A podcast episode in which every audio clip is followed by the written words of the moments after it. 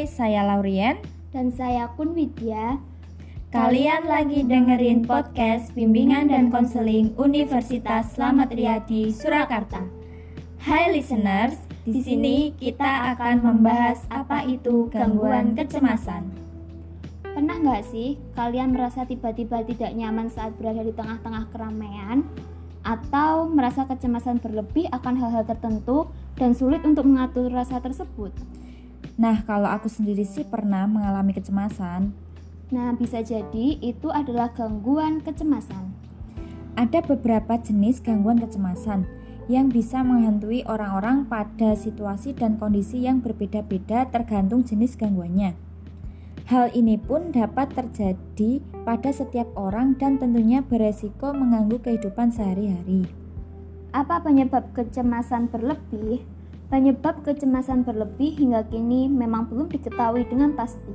Namun, ada beberapa faktor yang dapat menjadi penyebab kecemasan berlebihan. Yang pertama, faktor keturunan. Yang kedua, pernah mengalami bullying atau kekerasan. Yang ketiga, stres. Nah, listeners, kapan cemas berlebihan itu bisa muncul? Sebenarnya, gangguan kecemasan tidak selalu bercirikan rasa cemas yang tak biasa. Gejala cemas berlebihan bisa berupa rasa gugup saat berada pada kondisi tertentu seperti bicara di depan publik, berolahraga di tempat ramai, bertemu orang baru, dan lain sebagainya. Namun, bagi orang yang kerap merasa cemas berlebih, interaksi dengan orang lain bisa meningkatkan rasa cemas itu sendiri. Dampaknya untuk jangka panjang. Mereka bahkan cenderung memilih pekerjaan yang dikerjakan secara soliter. Jenis-jenis gangguan kecemasan berlebih. Rasa cemas berlebih yang muncul akibat gangguan kecemasan terlebih dapat disebabkan oleh beberapa jenis, yaitu yang pertama, gangguan kecemasan umum. Ciri dari gangguan kecemasan umum atau Generalized Anxiety Disorder atau GAD adalah merasa khawatir, ketakutan, atau kecemasan yang berlebih yang berlangsung setidaknya selama enam bulan. Berbeda dengan kekhawatiran yang normal dialami sebelum melakukan sesuatu, seperti misalnya khawatir sebelum menjalani ujian, orang yang mengalami gangguan kecemasan umum bisa merasa cemas tanpa ada faktor pemicu stres yang jelas. Selain rasa cemas berlebihan, gejala lain yang bisa muncul adalah yang pertama, sulit membuat keputusan.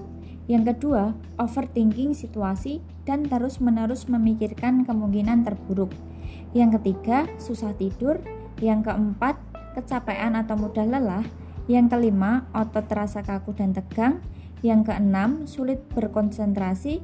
Yang ketujuh, gugup atau mudah kaget. Yang kedelapan, dada berdebar-debar.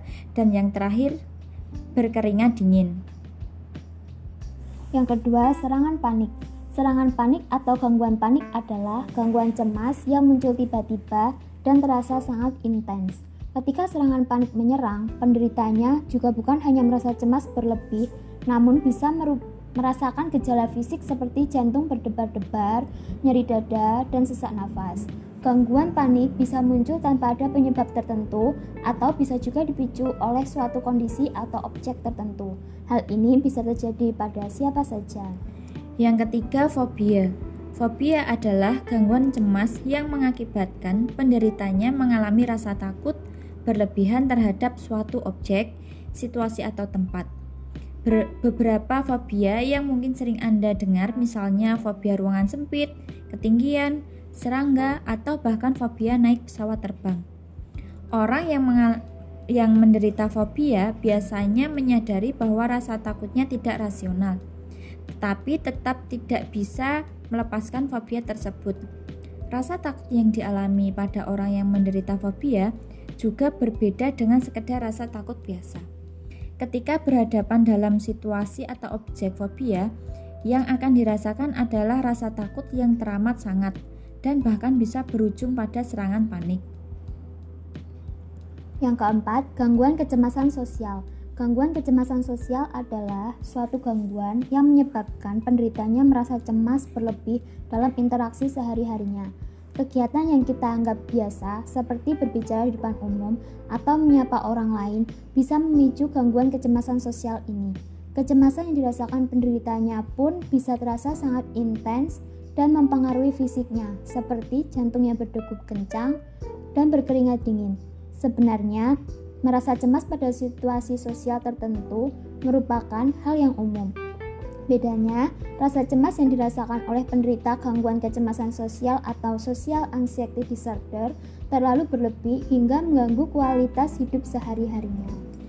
Yang kelima, gangguan stres pasca trauma post traumatic stress disorder atau PTSD atau gangguan stres pasca trauma adalah gangguan kecemasan yang disebabkan oleh peristiwa yang sangat menakutkan atau traumatis. Gejala PTSD antara lain adalah flashback atau terus mengingat kejadian menakutkan yang dialaminya, mimpi buruk, dan mengalami cemas berlebihan.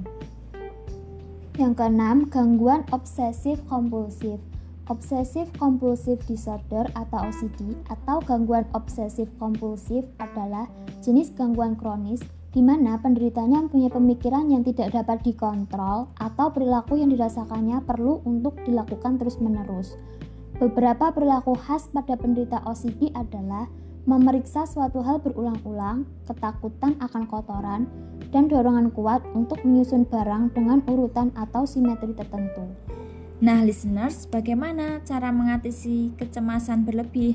Cara mengatasi masalah kesehatan mental, termasuk mengobati kecemasan berlebih, memang tidak semudah mengkonsumsi obat dan merasakan dampaknya pada tubuh. Terlebih, yang dikendalikan adalah hal yang menyangkut perilaku, bukan semata-mata urusan penyakit fisik. Walau begitu, tetap ada langkah-langkah untuk mengatasi kecemasan berlebih, seperti yang pertama, konsultasi dengan spesialis kesehatan mental. Bagi orang yang menderita kecemasan berlebih, tidak ada salahnya berkonsultasi dengan para pakarnya seperti psikiater, konselor, atau psikolog. Terlebih apabila kondisi cemas berlebihan sering kali mengganggu aktivitas penderitanya. Yang kedua, terapi. Umumnya, gejala-gejala gangguan kecemasan sosial akan diatasi dengan terapi psikologi seperti latihan berbicara hingga pengobatan medis. Pengobatannya perlu disesuaikan dengan gejala masing-masing orang. Yang ketiga, pengobatan medis. Seperti poin sebelumnya, pengobatan medis untuk rasa cemas berlebih juga bisa menjadi pilihan. Biasanya antidepresan untuk mengatasi gangguan kecemasan sosial dikonsumsi dalam jangka waktu lama. Yang keempat, support group. Merasa senasib dengan orang-orang yang menderita gejala sama adalah perasaan yang menenang, menenangkan. Bagi orang yang memiliki gejala cemas berlebihan, temukan support group yang mewadahi untuk saling berbagi. Deteksi dini dari orang tua atau orang terdekat sangatlah penting. Rasa cemas berlebihan hingga gangguan kecemasan sosial kerap salah kaprah disamakan dengan sifat malu. Untuk itu, orang tua atau siapa pun yang merasa orang terdekatnya mengalami kecemasan berlebihan bisa bekerja sama dengan psikiater untuk memberikan terapi. Tidak kalah penting, rasa cemas berlebihan adalah emosi alami yang dimiliki semua manusia. Yang kelima, berolahraga. Percaya tak percaya, olahraga bisa menjadi cara mengatasi rasa kecemasan berlebih.